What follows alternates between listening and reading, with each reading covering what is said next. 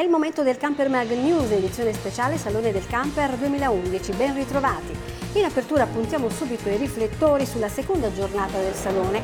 Tante le novità presentate in fiera, distribuite su una superficie notevolmente aumentata e rinnovata, che ha permesso ai visitatori di accedere al Salone tranquillamente. Soddisfatto anche il presidente di APC, l'associazione produttori Caravane e Camper, Paolo Bicci, che auspica di bissare il successo dello scorso anno, come spiega ai nostri microfoni. Domenica prossima tireremo i consuntivi, però le premesse ci sono perché eh, già l'edizione dell'anno scorso è stato un grande successo, indubbiamente con un aumento di visitatori del 13% rispetto all'edizione del 2009 che posiziona la fiera di Parma come la seconda fiera a livello europeo dopo quella di Düsseldorf come numero di visitatori.